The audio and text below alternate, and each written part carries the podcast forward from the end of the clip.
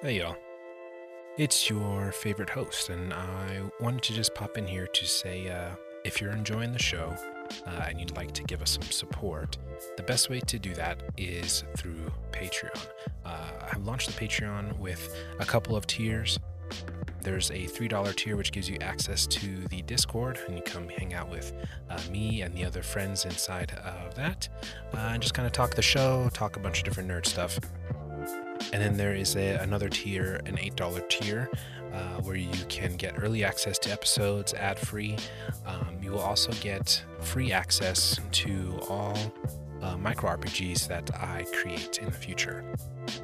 Yeah, so again, uh, thank you so much for listening to the show. Um, if you'd like to give additional support, that's one way to do it. Another great way to do it is just, you know, go on to whatever platform you're listening to and rate the podcast, subscribe, uh, follow, leave a review if you can.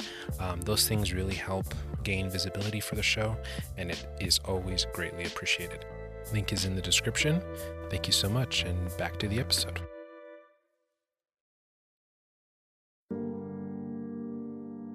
Welcome to the Secret Nerd Podcast, where we think everyone should play tabletop RPGs and give you some reasons why.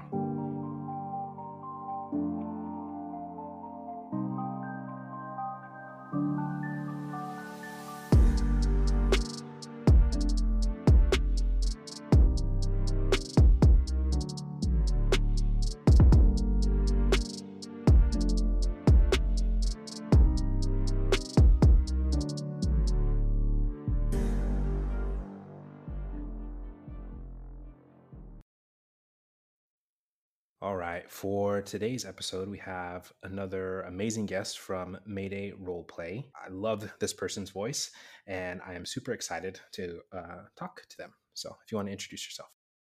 Yes. Uh, hi, I'm Allegra. I'm from Mayday Roleplay. Uh, and thank you for the lovely voice compliment. I'm glad Yeah. it's nice. Absolutely, yeah. Eli's, uh, at the time of this recording, Eli's interview hasn't come out yet, but I actually made a comment on there too. I was just like, Allegra's voice is so soothing. That's so sweet. Thank you. So yeah, so for all the listeners, you guys will get to um, enjoy both of our soothing voices, as I've been told uh, a few times uh, that mine is as well. So maybe You people will be It's very so relaxed nice. doing this thing. Thank you. Cool. Well, let's just go ahead and get started. So w- where I usually like to start is just kind of how did you get into like nerdum in general? Was were you always a nerd? Or did, did what did you always? Did you start out that way? Did you hide it? Did you get into it later in life? Um, I think it's like, oh man, I think it's kind of arched over everything. Mhm. Really, I, I I was really fortunate in that I grew up in a town, or like in my experiences, I didn't have that much of an issue with like, oh, that's a nerd, like that's a nerd thing to do. Like anime was a little bit weird. People were a little bit weird about anime and like Yeah. manga, but also like everything else was pretty like, yeah, you can do Whatever. whatever you want. But that Yeah. that's also my personal experience, and I didn't interact with people a whole whole ton, so it was just kind of like I they left me alone. I left I left them alone. yeah. Um, but I guess like the, the classic like I started at Star Wars. I remember being like six, and I think I was sick or something, and my dad was on the couch, and I came out of my room, and he was watching he was watching Empire Strikes Back, and it's that whole sequence when like Han is Carbon and Leia and Lando and Chewie are trying to fight their way out of Cloud City, Mhm. and Luke's coming into Cloud City. And so like the first experience I had with Star Wars was like, Luke, I am your father, and I was like, I don't know what this is, but this is cool. yeah, that's awesome. Yeah, Um, I mean, yeah, Star Wars is it's obviously super iconic and um, Yeah. you know influential for so many things. So yeah, I was super obsessed. I was obsessed with Leia as as as one would expect. Um, and Han too. I was like, I want to be like Han Solo because he was Yeah. so like confident and cocky and kind of stupid. and Um, now we look at him and we're like, wow, that's kind of just a lot of toxic masculinity. So so much, so much. And then I guess like from there it kind of spiraled out into like obviously Harry Potter. And then my first kind of foray into comic book like things was um I don't know if you remember on I think it was on Cartoon Network. There was a, a show called X-Men Evolution. yes, mhm. And I loved that show. I don't I have no idea how I started watching it. I just came across it one day and I was like, this is my shit. Let's go. yeah, Yeah. Um, so I got super into like Rogue and Jean Grey and Shadowcat. So I was I was super into that for a while. Um, and then as far as like TTRPGs go, I I actually didn't get into that until like college. I don't think. Uh, I I was like peripherally aware of it, Yeah. but um, like I knew it was like oh you get to pretend to be like an elf or a wizard or whatever, but I didn't know like about the the dice or the books or re- I really it was really only you pretend to have magic and you play with your friends and I was like that sounds cool but none of my friends seemed like they would have been into it so I did never bring it up yeah. and then in college there was like I I like to say that I like the one thing I got out of a pretty crappy relationship was my love of D- uh, Dungeons and Dragons and Magic the Gathering because like our relationship was horrible. Yeah. He like he and I just weren't made for each other and but but I did get those two things and I was like okay like I think I came out okay here. yeah. It was it was a win lose um, yeah. situation.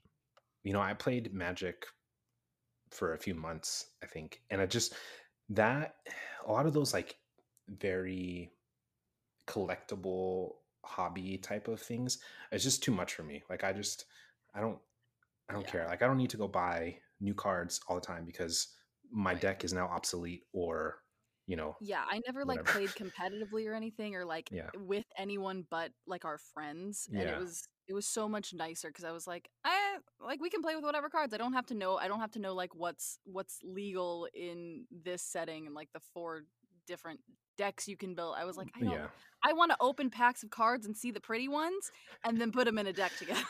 yeah for sure I was never like a hardcore magic player. I just like it's just like it's fun and like opening. I I, I think the the big thing that got me was like opening booster packs. I was like, this Mm. is cool. Yeah because you knew there was going to be something special in there yeah. yeah yeah for sure um so when it it came to uh, like d&d that was your first tabletop game you played Yeah, it was yeah, D&D was the first one. Um Okay. and we like we we we played with a really our our party was super small. It was like me and two of our friends and my ex was DMing and Mhm. I think our first I think our first game we were all Aasimar and we were all like a different Aasimar. Nice. The way that campaign ended was uh us getting into a sister fight and killing each other. Unintentionally because we we like come from another fight and then oh, and then like we friendly fired each other because we were mad at each other for, about something stupid and yeah. and then he was like and you're all dead. And we're like what? That can't be the end? And he was like you just shot each other with bows and arrows. You're level two. And we're like that's not right. I feel like i should have more hit points in this. Right. Yeah yeah that's funny um so you said you're kind of like peripherally aware of d&d when you were younger was it just like you knew people that talked about it or was it just kind of like you had just seen it somewhere or it was it was a little bit of both. I think I'd seen it like on a show at some point, and Mhm. then um I was I was kind of like a like a floater in high school. I was like in a bunch of different areas. Like I I was kind of smart, but I wasn't like the crazy like I'm going to Yale smart kids. yeah And I was I was on varsity soccer for 3 years, but I wasn't like a jock because I was a goalie and no one likes goalies. yeah I uh I was a theater kid, but I didn't super vibe with the theater kids. Like all of our energy never kind of like matched up. yeah So I just felt like I was in I hadn't like my fingers in a lot of pies, but not very deep in any of those pies. yeah Um so like I'd hear like I'd heard a couple theater kids talk about it and then like a couple of like the nerd kids I hung out with talked about it. And this is all very like pejorative, like the nerd kids and the theater right kids. yeah yeah yeah Like obviously this is very like disparate, which it really wasn't that disparate. It, that was just like to my high school brain, that was how it felt. yeah Um so yeah, it was it was never like anything where someone was like, This is Dungeons and Dragon 3.5. This is like the book. This is what we do. I was like, I've heard this name and it sounds fun. Yeah, I think it's just one of those things like um, you know, obviously it's had so much growth recently, just tabletop games in general have had Yeah. a ton of growth recently. Um, but yeah, it was just one of those things that like people did at home. And then of course you have the advent of social media and and it's like, okay, well now you can connect to everybody else. Where Yeah. before it was just like, well, who who, else is gonna play? who do you with me? know? Yeah, exactly. Yeah. Um, yeah, and if you, don't started, know you people, started playing D and D pretty late too, didn't you? Like, I did, not, yeah. not late, but but like yeah, consider yeah. by comparison Uh, to some people. all things considered, yeah. My first game was uh was n- 19, 18 or 19, probably nice. yeah. And uh I think I was 19 and I got to play like 3 sessions and then my next game wasn't until mm, early last year. Oh wow, that's Yeah. that's a big break of like, here's this cool thing you can have a taste. Ugh, Not anymore. yeah. And it was a lot of like like me just like finding, you know, getting the PDFs and like telling my friends like, "Look, dude, like we can do this. Like I will learn how to run this game and we can play." And they're like, uh, and they at the time I didn't have kids and they had kids um, a lot younger than Oh, I did. yeah. And so it was like in that phase, I, I know now because I have three toddlers, scheduling is always very difficult. Um, sure. and so it was just one of those things that was just like, and it just wasn't like primary in their mind. To them, it was still like, it sounds kind of cool, but they didn't have enough, um, I guess, enough Like- buy-in to want to really invest any extra time that they would have when they could just be Right. playing Call of Duty instead. The the band I, I will say like the bandwidth for playing like TTRPGs is so much greater than something that you're not like directly involved in necessarily. Yeah. Which is which which is which is something that I love about it, but also something that I'm like, okay, I kind of understand why some people have to like take breaks from this. Yeah, yeah, it uh, it can be intense, and I've talked about it before. But like even with DMing, um, because there are a lot of times when I don't want to necessarily that I become like nonverbal, but there's definitely times where I don't really want to interact, um, Right. and my just emotional energy is drained in terms of dealing with people. I'm very much an introvert, um, and so so I'm just like Same. but I want to play the game, but I also have anxiety about playing the game because I'm not emotionally there to do it. And so there's those times when it's like, well, you know, my group wants to play, I'll go do it, but this isn't my best session. You know, I'm not doing as Yeah. many voices. I'm not probably being as descriptive and um, doing my best to make sure everybody has fun. But I know for sure there's times that like it's I'm not all the way in. Um, Yeah, and and For really sure. And like you have to kind of have those days too that it's just Yeah. like I can't I can't be on all the time with this because otherwise I'll just lose my shit. yeah absolutely yeah yeah and we and it's kind of gotten to a point where by happenstance we're at like every other week where we play uh where just things have come up and you know whether it's um you know with my kids something happens or uh, my best friend stuff or um funny story and i hope cree doesn't kill me but like she was baking some um edible cookies and ate a lot of the Mhm. cookie dough and was too high to No. oh no. yeah so she was like That is always a um, danger. hey guys uh so i made a mistake um and we were like yeah it's fine it's whatever uh but um yeah i mean it's just one of those things of you know things happen and we're very much like a whatever just you know when we can get to it we'll get to it um Right. but and now we're going to add one of our players from our other d&d games in um so yeah Ooh, I, I I've never played Pathfinder and I've always I've heard it's a lot like crunchier than D and D, yeah but I've funny. always wanted to like check it out. Yeah, I was just having a discussion about this with somebody, and in in a way, it is only in the sense that you're adding more numbers per level. Mhm. But when you're looking at your character sheet after you've leveled up, it's just numbers anyway, right? yeah, Whether you're adding four or you're adding eleven, it's still the number. You're just adding it one time. So it's really not that uh, difficult. It's just kind of learning the different systems and um, Yeah. a- the action economy and stuff like that. But Pathfinder 2e, I think, especially, I've never got to play first edition, but Pathfinder 2e has a special place in my heart because it's just such a, it's so fun. It's, um, I think it makes things a lot more creative, and the character options are amazing. Um, oh, that's awesome. When it comes to like the different stuff you can do. So um yeah, it's just like things that D&D doesn't have a lot of times Mhm. or similar classes but they're doing different features and you're getting more feats and so at each level you're maximizing your character even more. Where it's not like in D&D Yeah. where it's like okay, well, my next cool thing happens at 7th level. It's like no, your next cool thing happens every time you level up because Oh, it's man. You know a class feat or an ancestry feat or a Mhm. skill feat something that adds a little bit more to your character Yeah, the the build doesn't take as long. yeah yeah and if you're looking at it like i'm going to play first level and then play for a few sessions and then play second level it's not as daunting as going like oh but yeah if you're 10th level then you have all these numbers well yeah like don't jump into 10th level start from one Yeah.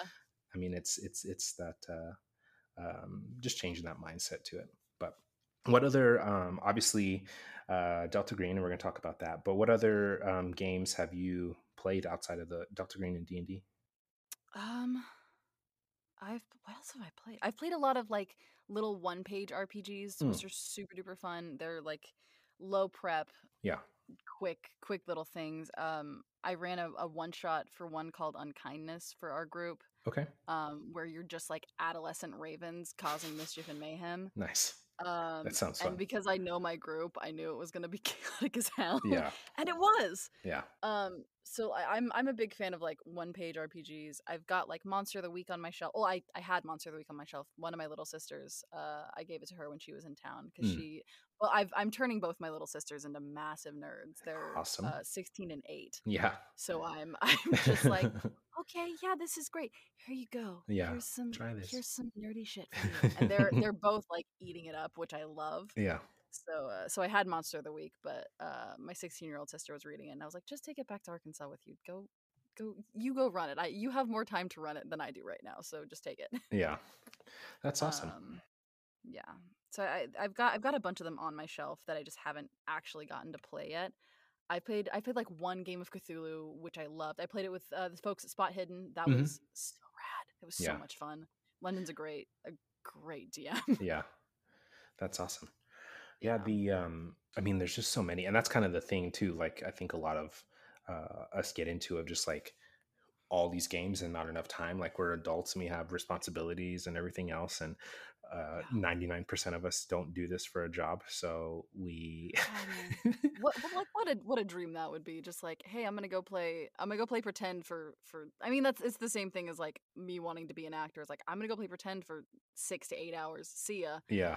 And it's like this is perfect um yeah Yeah, yeah. When I um because his interview will be out by the time um, this one comes out. But when I talked to uh, B. Dave Walters, he was just like, people always ask me like, what games do you want to play? He's like, I literally can just play whatever I want. Like, I there's nothing stopping me from doing it. This is what I do. I'm like, Yeah. man, that's the dream. Um, obviously, though, a lot of you know hard work and grind to get to that point. Um, for sure but I mean, is this something that if you if you guys were able to do it, would you do this full time TTRPGs? oh hell yes yeah.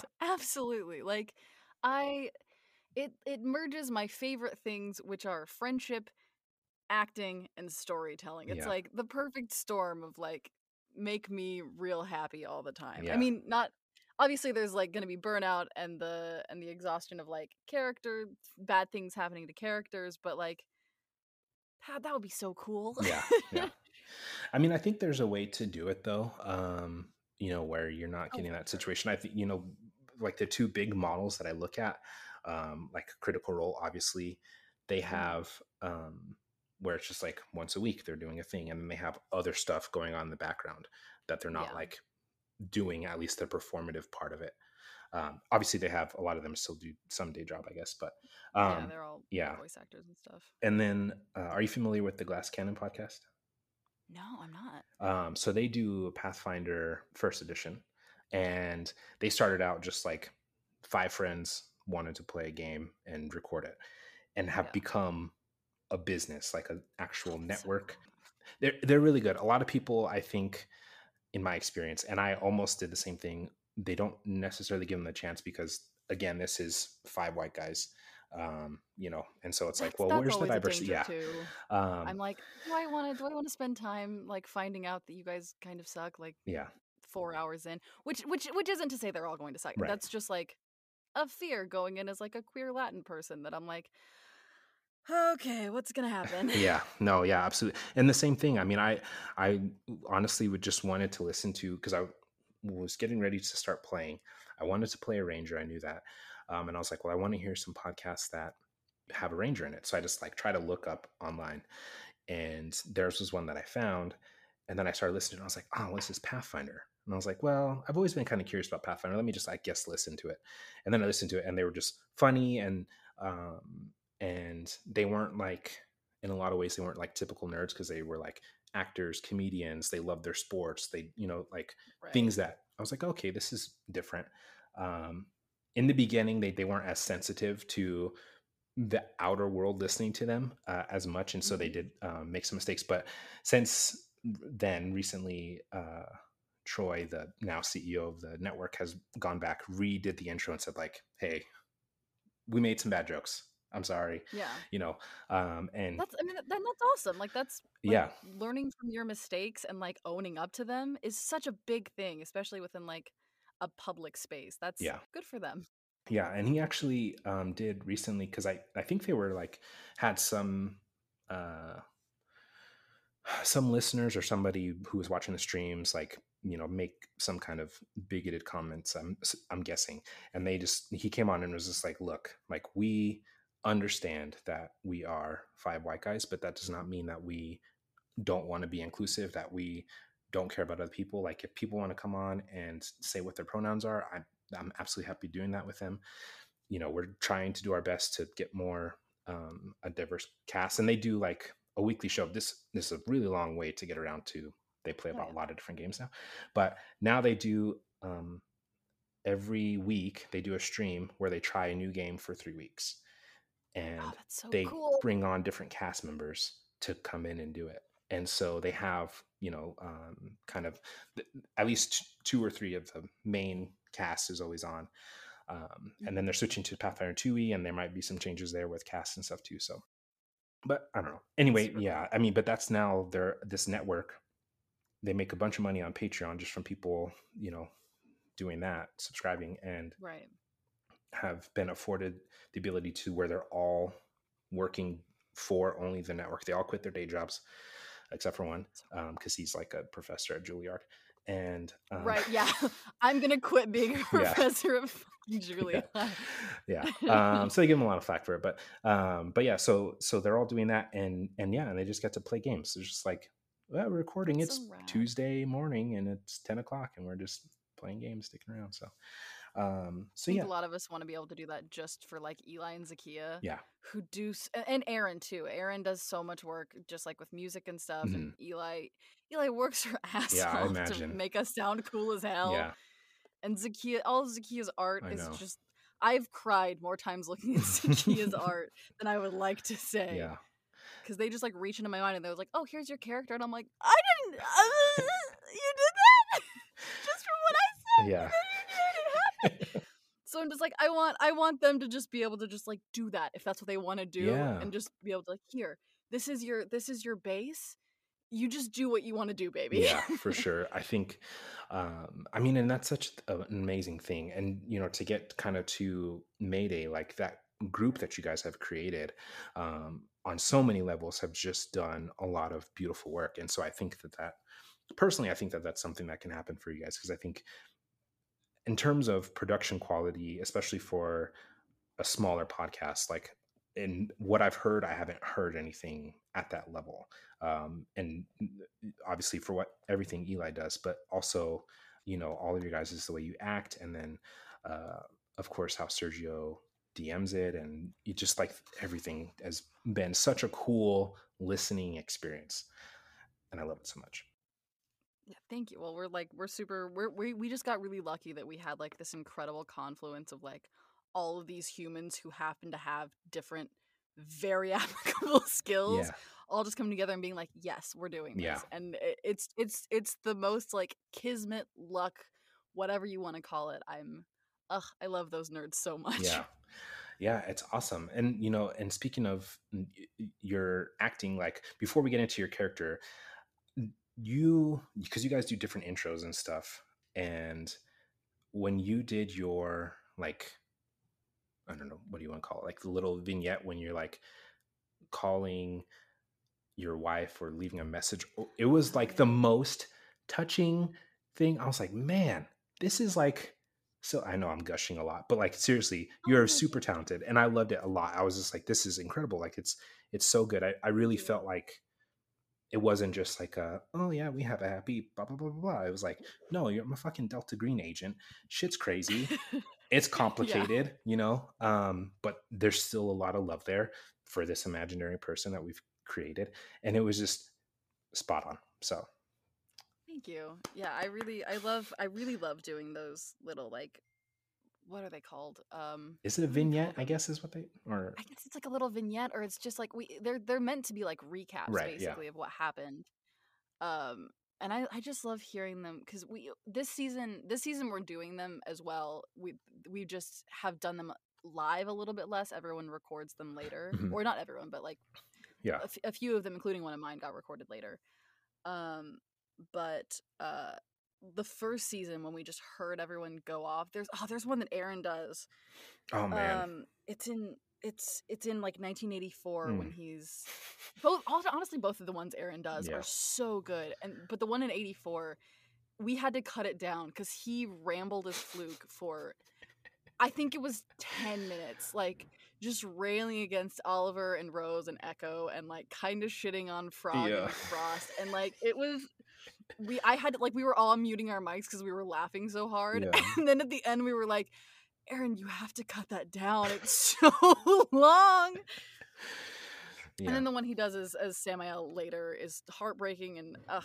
Yeah. Oh, I'm sorry. I sorry. I'm also gushing about my friends because yeah. I love them. No, so I mean that's much. you know, um, the, hopefully people listen to this who haven't heard your show and just go and listen to you guys' show because and that's kind of the whole point of this thing um, or part of the point of this thing i should say. But yeah i mean it's true um, and that's what i mean like just at every level like you said you know you guys are just doing such a great job of putting so much into it.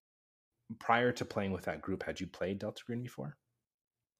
No um no that was that was the first time. We so we kind of we were we'd started on a different project mm-hmm. with a couple of other folks um and that project kind of fell apart for a multitude of reasons uh, but the seven of us um the seven of us were like hey we play really well together yeah and we understand like we get each other in a weird way we should keep this going so that was kind of how mayday happened but like right before that uh, we were taking a break from the game we had been playing, and Sergio was like, "Hey, I have this game Delta Green. If you guys want to play it, I can run like a a, a one shot that ended up being a three shot."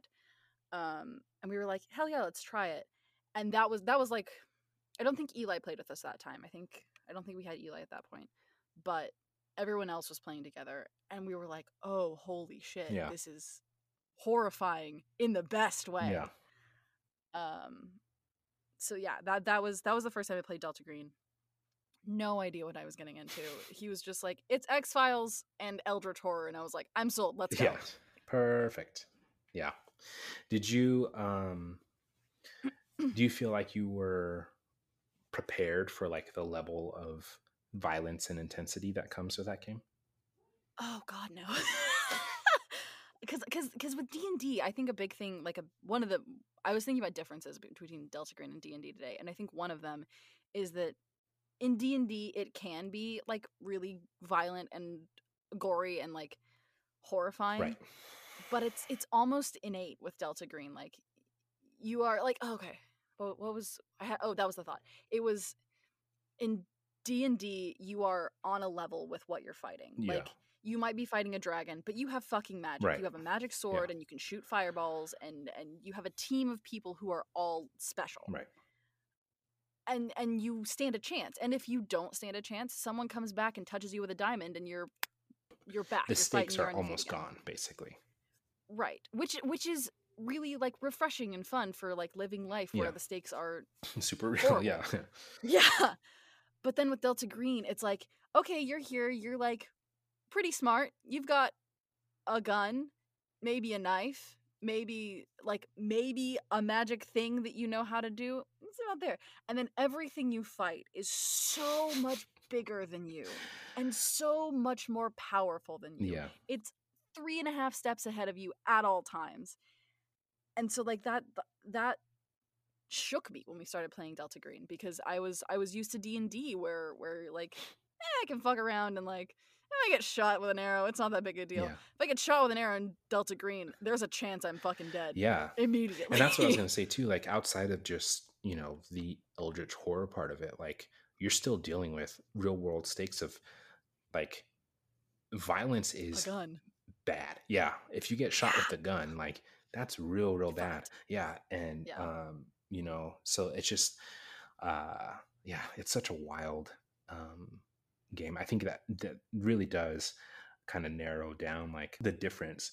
And I think it's such a cool thing because it's like, it's, it kind of changes the way you play, I think, because you can't just be Oh, absolutely. all there's no hack and slash when it comes to Delta Green. Like if you're not smart about the decisions you make, you can get yourself in a lot of trouble very quickly. Um and yeah, do some things that uh will end your character. Aren't great. Yeah. Yeah. So yeah it's it's so it's so it was such like that that was the biggest culture shock for me i think between d&d and delta green was okay like you might you might die right now Yeah. and there's no fixing it and oh man which i which i i i get caught on the double edged sort of this is so cool the stakes are so high mhm, being in like a horror setting makes people react in a different way than they necessarily would in any other setting i love it mhm. but also at the same time I'm like i my character to stay alive and i want to keep fighting dragons and beholders and Yeah, shit yeah. i want to do magic and and like and magic comes that's another thing magic comes with a cost in delta green Yeah. like you will lose sanity you will lose willpower it's rough yeah. magic in d&d is like i read a book i was born with it i sang a song I lost a and spell it's slot. and yeah. like this is neat. Yeah, the spell like the spell slot doesn't have like actual physical repercussions. Although I've seen I've seen a few like people on the internet or like on TikTok. I'm on I'm on D and D TikTok, and and they're like, okay, well, like if you wanna if you wanna try and like do this this thing where like you're out of spell slots and it's a really big battle, there's like ways to try and like harness your magic and push it forward eh, but you might like take Yeah. a point of exhaustion or right. I was like, oh, that's so cool. Which was also something I went into to Eli's Ashoka campaign with. Yeah. Like that thought of like, okay, well, like what happens if someone gets their magic pushed too far? Anyway, sorry. No, yeah, no, I love it. Um, I think that's something where in my own DMing, I haven't gotten to a point where my characters have been in that kind of situation, but there's definitely things where I'm like, if I had a character who lost the love of their life, you know, in game in this moment, and they were fighting some beast or whatever, I would 100% be like, you are raging. You take all the Yeah. benefits of a rage because yes. like or or just like you're saying like okay like this is it like you have nothing else to do what are you going to do you're going to push for something and then Yeah. let's see what happens And like putting those consequences. That's Yeah. I, I love seeing people homebrew stuff like that because it's so cool to like because it, it is a little bit of like a crossover between like genres of Mhm. of like your classic fantasy Right. or high fantasy or whatever it's going to be if you give them that like gritty world like you can push this but it's going to cost you Yeah. I, ah, I love it i love it yeah but i think it's just you know we just have to not be so stuck in the rules about it all the time you know what i mean? And i think that's hard rule for a lot of people. wins out yeah almost always yeah for me. yeah. Uh, you know but it's just one of the things of like well you know what is going to make a better story? If i say well you're out of spell slots so you can use your firebolt on this fire elemental um, and die or you have a dagger yeah stab stab yeah you have a dagger. Um, or let's try something crazy. Yeah. you know i think it's it's important to do that. Have you do you do any dming at all on your own or um i i, do i do a little stream, i should say I, I did see that. Yeah i do i do i'm i'm much more of like a one shot person. Mhm. i i really i i have like ideas in my head for campaigns but i'm my brain just gets really scattered and then i don't i get i get really in my head about like i want to make this perfect for everyone but also what i have in my head yeah. and then it it just overwhelms me and i it, it's more anxiety inducing for me than it is enjoyable. Mm, and i i kind of accepted that like okay i'm probably going to run one shots for a really long time until i have this perfect and as much and as much like planned as you can plan as a dm which right. is very yeah little. very little. Um and then maybe i'll try and run the campaign but like i i love running one shots. I love giving my friends like dumb like like the ravens one shot was really cool. I was like here's your powers. Here's what you can be. Give me like three things about this raven and we're good. Yeah. Or like the last one I ran, I was like, Eli, you have to make Zakia. Zakia, you have to make, I don't remember who had Zach make, Caleb. or no, Amanda made Caleb. It does like I made everyone make everyone else, Yeah. and then two minutes before we went live, I was like, "All right, here's your character sheets. Good luck."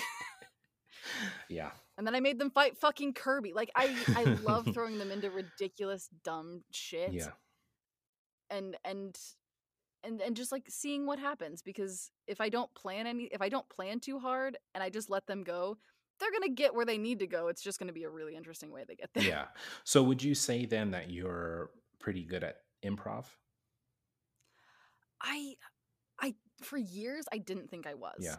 And then because, because like in in college I had to take I had to take improv because I I was a theater major so I took improv in college and it was comedic improv and it never like settled with me because there were there was like the rule of game and the like the straight man and the the whatever the other one was. I I didn't pay that much because it just it, like my anxiety during improv was through the roof Yeah. and I was miserable for most of it because I didn't I like I didn't understand everything Mhm. and I I couldn't synthesize it down quickly enough to catch up with everyone. It felt like, okay. which I think if I chilled out, I would have been fine. Yeah. But that's the thing with anxiety; you don't chill Yeah. out. You don't get to decide a lot of the time. Yeah. So that that was always really stressful in college. And then there's also this thing called Meisner, which is another like acting technique, which there are there are exercises within Meisner that are very very improv based, but it was much more like grounded in the real world and like I eh, like the way that Meisner was explained to me and the improv within Meisner was explained clicked with me a lot faster than like comedic improv did. Mhm. So then I was like, okay, I can handle this kind, but not this kind. Yeah. And then in grad school, I also had to take comedic, or it wasn't even comedic improv, but it, what it was, it was expected to be comedic improv just because our our professors were were comedy improv professionals Mhm. essentially. Um. So then I, so then I like swung back the other way of like, I can't handle this. Like I'm, it really upset me just because I couldn't I couldn't get a grasp on everything and I felt like I was behind everyone, which I think everyone felt like looking back, I have so much like patience for myself. Yeah. Like, everyone felt like this. You weren't the only one. It's okay. But at the time I was like, this is terrible. I'm a terrible improviser. and then coming back like to TTRPGs in a really regular way, I was like, no, I'm I'm okay at this. I'm not like amazing, but like I can hold my own okay. Yeah. So it's it's always been like a pendulum of like, I'm terrible. I'm okay no, this is awful. No, this is super fun. And I think it just comes from the way I frame it in my head. yeah. Because if I if I frame it as like this is comedic improv, I'm like I I've never said a funny thing once in my life. I don't know what comedy is, humor, Mm-mm, not for me. And then as soon as it's like, okay, here's like this real character, go. I'm like, oh yes, I can say funny things. Maybe. Yeah. I don't know. I can react and maybe say something intelligent. Who's to say? It's it's it's. I I feel like it's a constant like swing back and forth of like figuring out where the middle ground is of like it's okay. yeah. Was it was it you or somebody else that you rolled a 69 and he was like, you don't make it. And you're like, but did I lose though? was that you? I, I it might have been me. It might have been one of the. Anytime any of us rolls a sixty nine, we're like yeah. Uh, yeah. I was laughing. And I I'm I'm a child and I laugh at anything vaguely of a sexual nature. I think it's hilarious. There's there's a bit in Ashoka where like someone's like, "You want me to carry that wood? That's a real heavy load." And I lost my shit. I was on the ground cackling. And and then and then that just gives Aaron and Caleb more impetus to be like, "Do you need help carrying that load?" And I'm like, "Fuck you." With their crazy deep voices. Yeah, they're ugh, my boys. Yeah. Oh, I love my boys. That's funny. Sorry, I always I always come back to I love my friends. Yeah. No, hey, and that's, that's, like the core of Yeah. everything in me. It's like this is great, but I love my friends. Well, I mean, eh, I will get back to my original point, but I, I think that is what makes a lot of the shows that are are great great. Um, you know, because and I don't necessarily mean you know size of following or whatever, because I think we all have to start somewhere, of course. Um, but just in terms of listenability, like having that group of friends and just loving it, like that's what makes it for me when I listen. You know, with you guys, with Makers Misfits, I've talked about this before, but like they you can tell that they've been friends most of their lives and it is so much fun to just listen to them like rail on each other and like talk shit and i don't care like if it's inside jokes whatever like i may not understand it but i just love i get the core of it you know what i mean of just like this is true Like the love Yeah. is there and it's tangible. And Yes. you're like, this is Yeah, lovely. absolutely yeah But yeah, so to my original point of improv, um, I, I Oh I'm- yeah, I- I- sorry. no, you're fine. I love it. I am Um, tangent city. go wherever we need to go. I will hopefully remember and circle back. Um, but uh, but yeah, with the improv thing, and you've probably gotten this advice before, and I don't want to come off as like mansplaining, but like I think if you can improv and you just create a beginning, you can world build and run a campaign. You know, it's really as Yeah. simple as, and, and it took me a little bit too of like, I want to build all these different places, and I'm like, Shit, this is so much work. And then we start playing, and it's like nobody even cares um, like what the name of the No city. one's gonna go like, there right yeah, now. Like right now, they're worried about what's happening because as a player, you're very much player focused, and you know some players are party focused at least sometimes, and but hardly ever they're like, what's going to happen in the world, and they just don't yeah, care. And that's so, I that's a big reminder I have to give myself is like they're not gonna give a shit what's Mm-mm. going on over in this other continent. This continent where they are right now, with like the goblins attacking the town, that's what they care about. yeah yeah exactly so i think it's um you know obviously having the chaotic fun one shots of course is a blast Yeah. um and and i'm going to petition to be part of your chaotic one shots one day if you if you like me after this interview um but Oh, uh, for sure. Don't worry, I have a list, and you're on my list Oh, of people that you. I want to pull in for one shots. Don't worry. thank you um but yeah but i think i think i think one day you should give it a shot if you have the time obviously and you know and it's not going to sure. create a bunch of anxiety um because i understand No, it's too, it's so. on my list of things. It's definitely just like a thing of like, okay, you're gonna be fine. Just just chill out. Yeah. a lot of my brain is is saying just, Just chill chill, out to yeah. me. um so i did kind of want to ask you a personal question you mentioned your sister living in arkansas is that where you're from Mhm, Yeah, I'm I'm originally from from Northwest Arkansas, which I call the only good part of Mm. Arkansas. Sorry, other parts of Arkansas. It's pretty and safe. uh, the other parts of arkansas probably aren't ever going to listen to this if we're being fair also true. I am I am a queer Latin person Yeah. who plays games and pre- who plays pretend professionally. Yeah. Like So Nah. so yeah, so my question, you know, being a queer Latin person, what was that like growing up in Arkansas? Because you said the nerd thing didn't really play any effect, but um, I imagine that, that those two things probably had some effect on your life. I uh, like a little. Like, hmm. How do I? Is there like a okay, really progressive part of Arkansas that I'm just not aware of? There is actually. That's awesome. I, li- I, I when I'm I said I lived in the one good part of Arkansas, I live in the one good part of Arkansas. Washington County is like the progressive blue rainbow happy place of Arkansas. We have like we have a pride parade every year. There was an Episcopal church that was performing gay weddings before like they had to wow. like it's so like obvious obviously this is all my own personal Yes, of course, yeah. i'm also like very passing white and also very passing not er, but very passing for like a woman Mhm. and so it's just like my life wasn't deeply affected by the way i looked or the way i behaved Yeah. because I, you know, because I'm, I'm, you could, if you could pass me and be like, that's a plain old white lady, and and and it, it's, hmm, how do I? I think it affected me personally, just like because I didn't. My my mom's family is Puerto Rican, Mhm. and when my mom was seven, they moved to Texas, and my grandmother kind of like stopped talking in in Spanish to my uncle and my mom. Uh, and so they, they, you know, they lost it because they Yeah. They weren't they weren't speaking yeah. it regularly yeah and and it was it was it was in the 70s so like she was trying to protect them from like the racist texas kids who would have Of course. Yeah.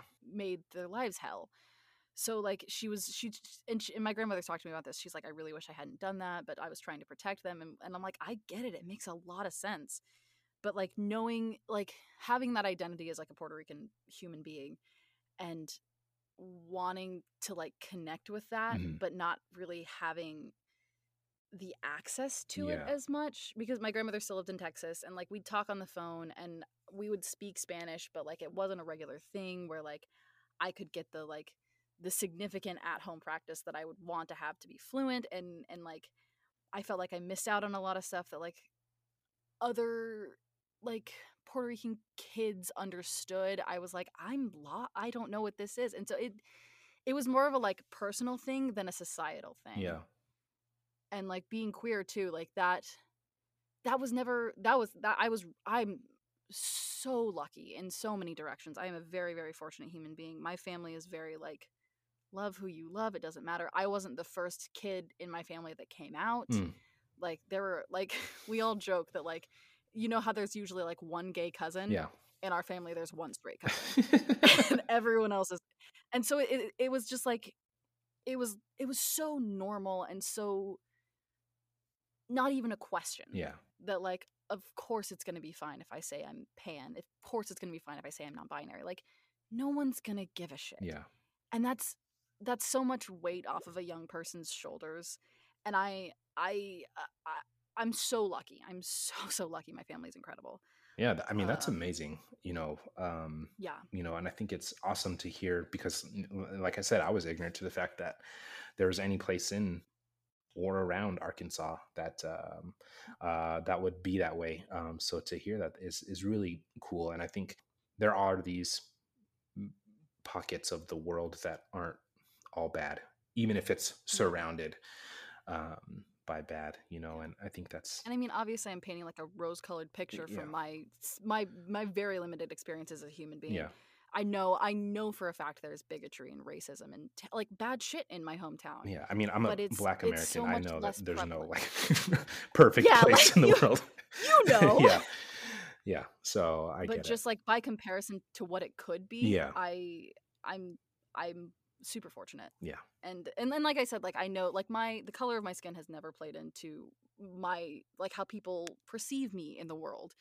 And it, it was all very like internal of like I feel like I don't deserve to call myself Latin sometimes just because I I don't have that like entire experience. There are a lot of there are a lot of like Latin like quote unquote Latin kid experiences that I'm like, oh yeah, I know what that's like. Yeah. But there are a lot of them that I'm like, no, my family wasn't like that. Yeah, And I it it was always like a weird personal journey for me that I'm still on. I'm still trying to figure that shit out. It's and I and I'm like, what an uh, going back to TTRPGs. Mm-hmm. This is also something really fun to like start to explore because I had never really explored that in game yeah, and now as we're moving towards a couple different games that we're playing down the line i'm like oh this is something i can like feel and like work out in character and then be like that's cool that wasn't me though yeah, yeah. No, I think I was going to ask you about that because um, um, i- it's true. There's a, you know a lot of people go through that process, especially when it's like whenever you come into the game and it's just like you get to role play as this make believe person and you can make them however you want to make them. Um, and I think ha- knowing that the option is there to create something that you want to identify with, but you don't feel like you can, I think that's kind of a freeing experience. yeah Do you like in terms of coming out as like pan and non-binary? Was that something that you did before you ever started playing TTRPGs, or do you like did you kind of process those things together? uh well i came out as pan first because i like how did that even happen like Did you watch Schitt's Creek remember. and you're like, oh yeah, the wine thing speaks to me? no i, I was out before that No. i like it's I, such a good I, I kind of it's such a good and it perfectly encapsulates i was like that's the only way i've ever heard anyone explain it that it's good hell yes um but so it was it was a lot of like in high school in high school i was like girls are pretty Mhm. That's a normal thing to think Yeah. and it and like that's a super normal thing to think and like even if you're straight that's a very normal thing to think is girls are beautiful and then and then like uh, and then like i could just kind of shut that thought down Mhm. because all of my friends were straight and like i didn't know anyone else that like or like i didn't closely know anyone that like i could have had that conversation with of just like here's all these feelings i'm feeling what is like what are do you know what this is Yeah. like and then in, in college i had like a few more like queer friends who were like yeah here's like all these feelings and i was like oh oh okay uh and so that that that like the the realization of pansexuality just being like people rather than Yeah. whatever Right. was was very like oh, okay this this makes a lot of sense to me and then the non-binary thing was was uh like a couple years ago i i i, knew, I again peripherally knew of like different gender identities and i was just kind of like yep okay that's good Yeah. and then i started thinking about it and i was like oh yeah all these things all these things from my childhood are coming back to me and like all these experiences that i'm like oh that wasn't that was me that was dysphoria Yeah. that wasn't like anything else that was just gender dysphoria Yeah. which is which is like interesting to see as you go back and like also like that doesn't have to be everyone's experience and like not everyone like experiences gender dysphoria and then they like figure it out some people are just like yes i am non-binary i do not identify on either end of the spectrum i'm just somewhere else Mhm. and that's that's great that was that was just like my personal journey of like i don't think i identify as either of these Yeah. what do i do now because i was like 25 and I, and in my head i was like 25 is too old to come out which is dumb Yeah. What uh one of my closest friends um didn't come out until she was in her late 20s and had already like planned on marrying her now wife, I think, if I remember the story correctly. Um and had an identical twin sister who was already out. Um so that's amazing Yeah. honestly yeah so i mean it, it's one of those things of Yeah. like everybody's experience of course is so different um you know i have another friend For who sure. um is uh, identifies as non-binary and and they said like for them being referred to as a she her it's like it made them feel uncomfortable. And um yeah. but that was a recent thing for them too. And so it's just like one of those things of you know everybody has their own sort of thing. I think for myself that's not something that i have ever dealt with but i i do Mhm. i have throughout my life always felt uncomfortable with how masculinity was always portrayed in the sense of like i grew up loving poetry writing singing like i love sad songs and you know what i mean? Uh now as an adult in my 30s like i'm fine with all of that but when you're a kid growing up in a place that is very much like a macho man is man type of place it was a Yeah. weird like it was another thing of you know not only was i didn't want to be affected by society because i was a nerd but i also didn't want to be affected by society because of the things that like and so it was just like well i'm gonna you know yeah. only listen to this music on my headphones and not ever and like if my friends Oh, were in the car like i'm change the cd and you know yeah. um things like that so like like softness softness has no gender. Yeah yeah for can sure. be- you can be soft however you want to be soft and that's okay. Yeah and i think that's that yeah, that's got to be so hard. And especially like now as a father i'm just a big baby so um i really like when it comes to my kids you know i am just a big soft baby man but i um Yeah. but i don't want my kids to grow up feeling like this is the only way you're allowed to be like Yeah. you know my son wants to do stuff that typically only girls do then have fun as long as you're safe i don't care. Vice versa my girls want to do stuff that only typically boys do then have fun as long as you're safe i don't care. So um right. it's yeah you know but the world is just crazy so you never really know what you're gonna run into. Yeah. yeah i definitely i definitely understand your friends like she her makes me uncomfortable and it never like or like referring to myself as a woman was like Yeah. no and i didn't know why i was like it's just because i think of myself as a girl Yeah. and i was like even sometimes girl feels weird yeah and then and like she her was like that's fine but it's not correct Yeah. i can take it but like ugh. Yeah. and then and then someone was like and then i was like they them they them Yeah. that's it it's it's such like a weird journey and like and and also i got super lucky with again my both of my parents uh are they're not together but separately they were very like you can do whatever you want to do Yeah. like it's not a big deal. Neither of them was like you're at a, as a child a girl you are supposed to do this thing. My my dad was like nah you want to go do karate? Yeah. cool. But- you want to go do dance? That's fine too. I didn't do dance Yeah. i was terrible it's karate i was okay at. Yeah. But it, i think i think uh, like i as i stated earlier i got super lucky with my upbringing my family being open-minded and very patient and loving above all else even even like my grandmother who was who was the most conservative of us and wasn't even that conservative. Like she was she was conservative by like the standard of like the 1960s, Yeah. you know what I Mhm. mean? Like like a like a like a like a a fiscally conservative person, but like not in the way that people say they're fiscally conservative now. Yeah, yeah, I'm very different. And and as soon as like one of us came out, she was like, "Oh, fuck this. I'm I'm I'm I'm sticking with my kids. Yeah. Like, bye." That's one of those crazy So. things. Um, not to digress too much from TTRPGs, but like that's one of those crazy things that like people who are just like, um, yeah, I'm a Republican, so I just think everything that they believe is fine, or or vice versa. Like I'm a liberal, so I think Right. every, like I feel like just just make you know have a free will and you know use critical thinking and just kind of make some Morals. yeah and some morals and um, Where does your morality live? yeah Right. like you know it's okay to like golf and to have gay friends like those two things can coexist They can coexist. Yeah, exactly. Which is hilarious because my grandmother was obsessed with golf. yeah that's funny She would like she'd have it on at her house and we'd like come and like clean or like just hang out with her and she's like, "Oh, there's" and then she'd say a golfer's name and we're like, "Okay, that's great, Nani. Thank you." thank you so much and, Yeah. and then she'd like ask us about our girlfriends or like well it was it ugh i i miss her very much she passed away a few years ago oh i'm so sorry to hear that a wonderful a wonderful woman and we're uh, i keep saying it we're very lucky Yeah. that we have i have such a great family and sorry this is totally digressing but like one of my favorite things about my my dad's side of the family is that it's very like matriarchal Mhm.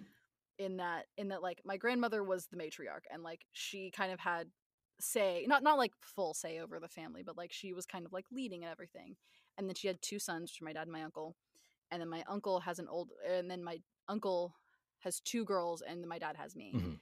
and so when my grandmother passed away line of like family control did not pass to them. It went directly to my oldest cousin oh wow. and she is like and they refer to her as the matriarch too which i love yeah. and it makes me very excited. Sorry. No yeah that's awesome. I mean i think it's cool like all of that. Um you know there's so much of just how our families have you know applied things to us and whether or not we take it and and either move forward in a positive way or move back you know um right. growing up with my mom uh who's white was very much like my mom was just like we were aware obviously that we uh, were black kids and that there was things um, i guess that there was dangers around that but you know my mom was never like only like these people. Don't talk to these people. Like i grew up in a place that was Yeah. predominantly hispanic and then the next majority race was white and so to me it was just like you know cool like oh we have foreign exchange students from asia like awesome whatever like yeah yeah, yeah, you know, kid from Germany, cool. Like it was just all whatever. Um, for me, I just never really, though I had my own experiences, I never put that out in a negative way towards other people. Um, and I think I give a lot of that credit to my mom for just, you know, making it seem that way. And, um, you know, just even when it came to like playing games, like my gaming group was m- most of them was the first four people on the podcast and it's you know very diverse um yeah. and it's just like well yeah like i didn't plan it this way um it's just the friends that i had you know what i mean? And- friends, yeah yeah.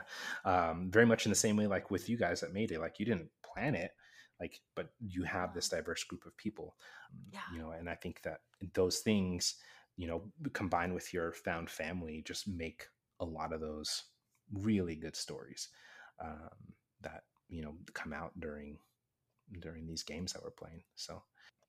So when it comes to like your characters for these games where do you draw a lot of that inspiration from in terms of like how you create them and and the personalities and things like that that you give them?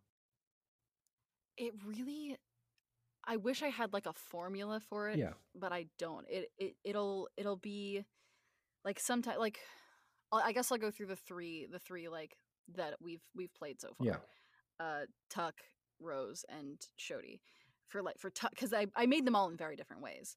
Uh tuck i i actually had i was it was the first tuck sorry blah, blah, blah. tuck comes from the first game we played of delta green ever. Yeah Uh, it was like the one that we played way back when, before we were even Mayday. Um, I texted Sergio. I was like, "Hey, I I really I don't really know what's going on here, but I'm really excited to play. Is there something you would like that like would be useful for you to have in the game for me to play?" Mhm. He's like, "Yeah, here's this like basic character sheet." He he he gave me most of my stats and then he was like pick these skills do all like do these things add your bonds add your your name and like your history and just go. And i was like okay cool. And so i was like do people know about like thing like delta green things or do they come in completely blind? He's like some people do some people don't. Your choice. So so in my head i was like okay i think it'd be really interesting to have a new because when when we did that game tuck was very new. Mhm. tuck had never like tuck tuck knew about things but she'd never been on like a case proper. Yeah. um but she had like a history with weird unexplained monster shit Mhm. so it was it was very much like i i wanted i wanted to have that knowledge in the back of my head but i also wanted to be very new to the idea of a, a cohesive unit doing it together because she'd been kind of doing it alone for for years um so that's kind of where that came from and for this one i'd been watching it was it was like the start of quarantine my dad and i went on this like memory lane oh do you remember watching that show fringe and i was like yes and he was like do you want to watch it again and we'll like call each other every week and we'll talk about it and i was like hell like a book yes club, but for a show.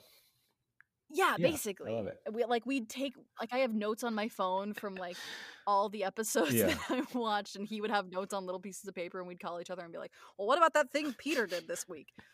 And it was it was great, and and so I'd been watching a lot of that, and the main character Olivia Dunham was kind of stuck in my head, Mhm. and I was like, "Oh, well, she's," and, and the backstory I'd written is it does not reflect Olivia Dunham at all, but like is a similar vibe, and I was like, "Okay, well, I can kind of like."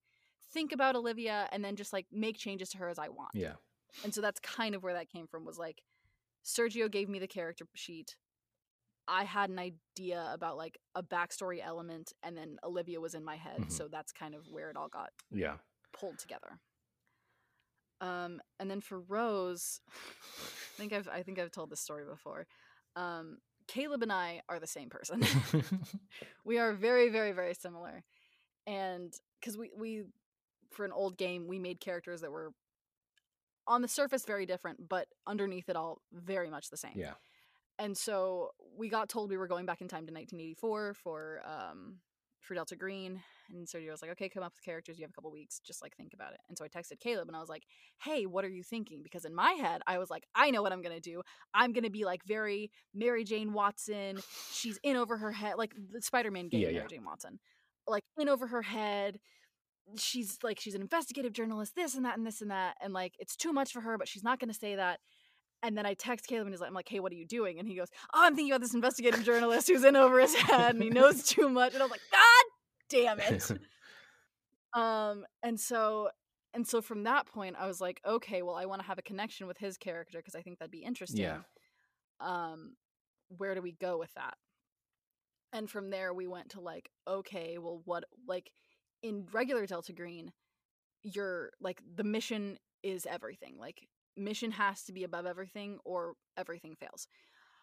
Um and then we were like, but what happens if the mission isn't above everything? What if you like have a person that you care about a lot and you don't want them like you don't want something bad to happen to them, but you also have like this responsibility. Yeah. And so that's kind of where like the Rose and Ollie relationship came in of like okay, we like the uh, like mission is very important. But if I have to burn down Detroit to save Oliver, I might do Yeah. it.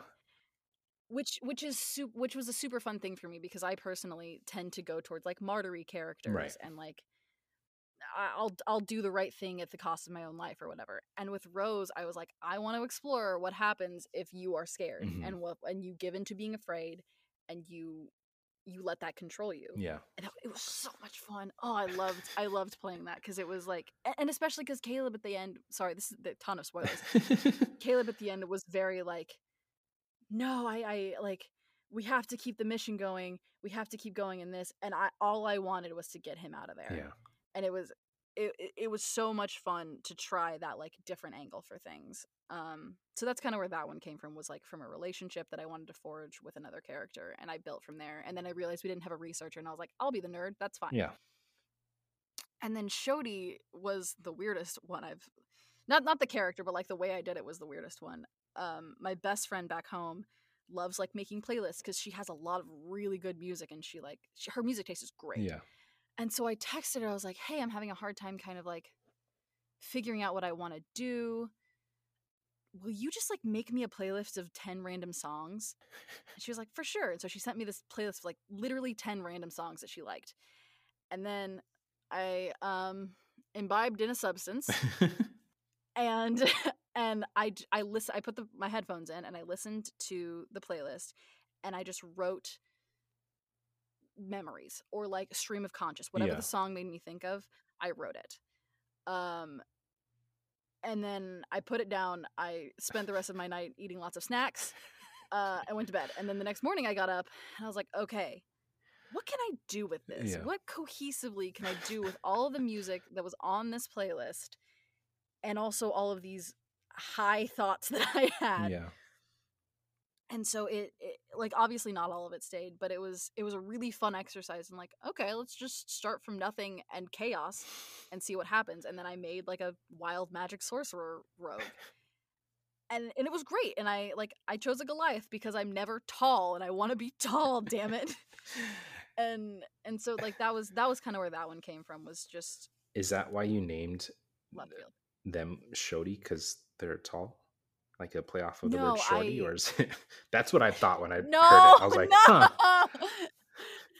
No, uh, that's a joke that everyone made in game, and I was like, God damn it, I didn't even hear it until they said it. Shit, because they would sing me the shorties like a melody Yeah. my head. Oh I was like, no, I don't want it. I want. I hate this song. Please no. uh, I have no idea where Shodi came from. I like. I was just like, this sounds neat. Shodi. It has an X in it. Cool. It's a D and D name. It has to end in an I. Mhm. Um. So yeah, I, w- I I wish I had an answer for how I make characters, Yeah. but it's just No, I mean, I. I, you know, I don't think everybody has like one specific way. I think it's just kind of one of those things of, you know, I always just find it interesting to see people's different systems around it or non-systems around it. Um, yeah. because it really is Sometimes, just, sometimes it's like the really basic, like I want to play this class. What's a cool thing I can Right. do with a backstory for this class? yeah, But I know, but I, but, but, but for these three in particular, I guess I was just like chaos. Let's see. let's see what happens. Yeah, I think, uh, I mean, it's so much fun. It really is.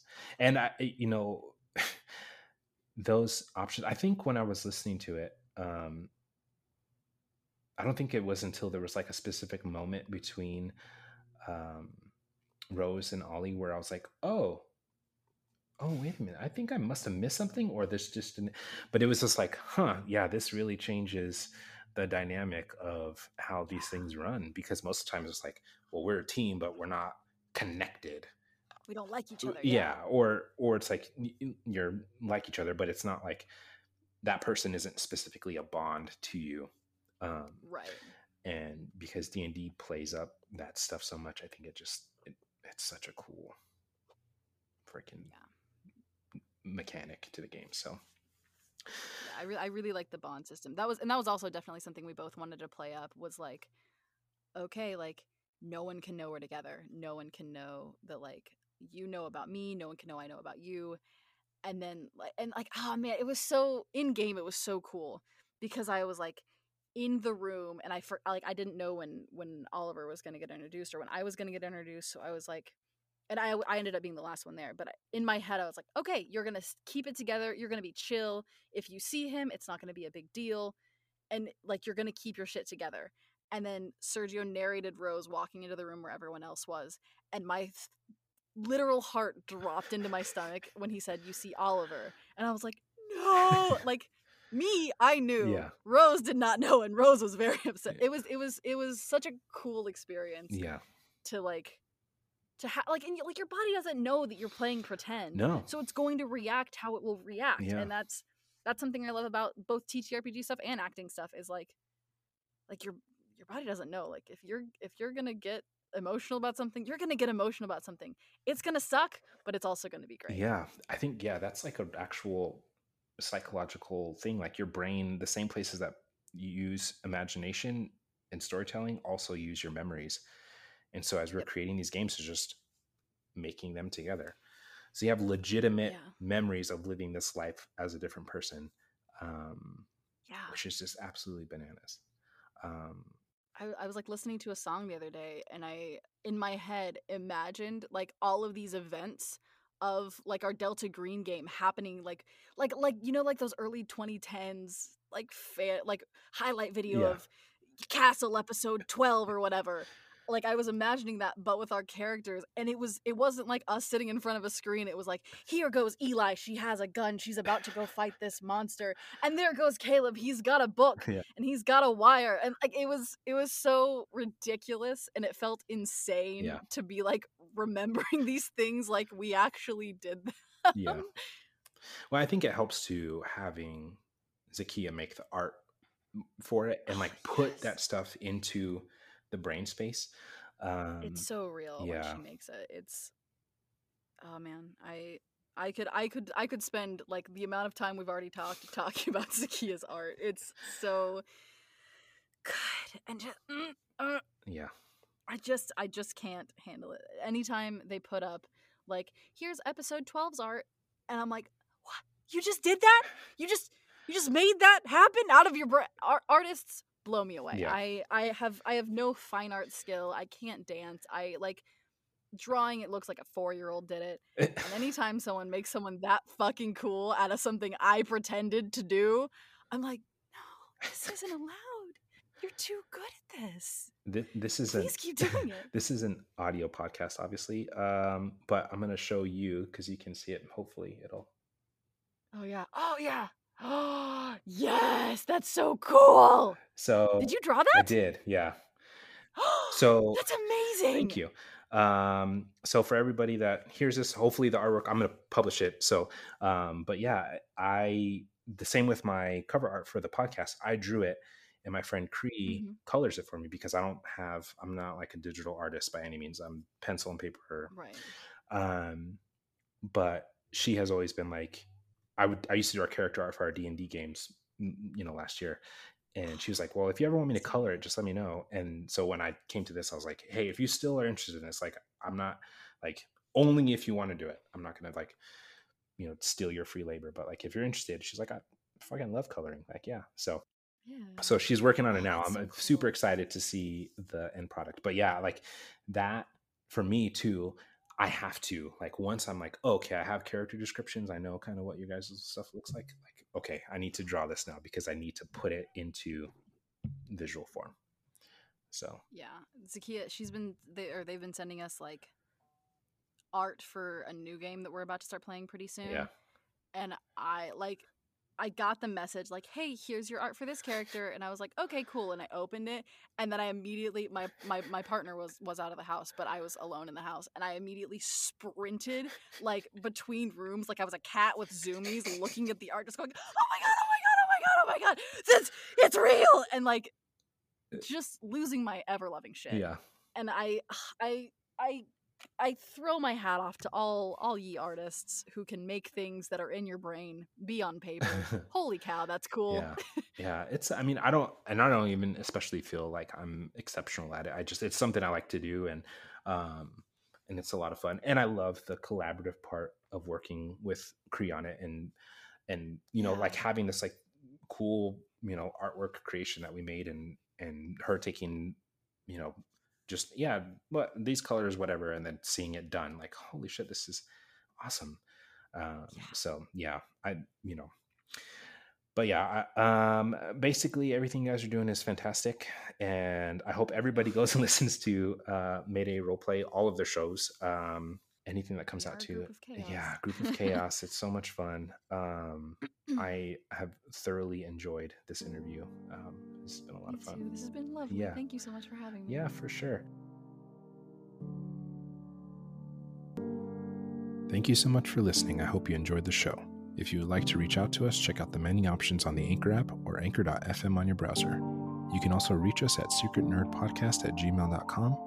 Make sure to subscribe to the show, and if you'd like, leave a review to help us grow this thing.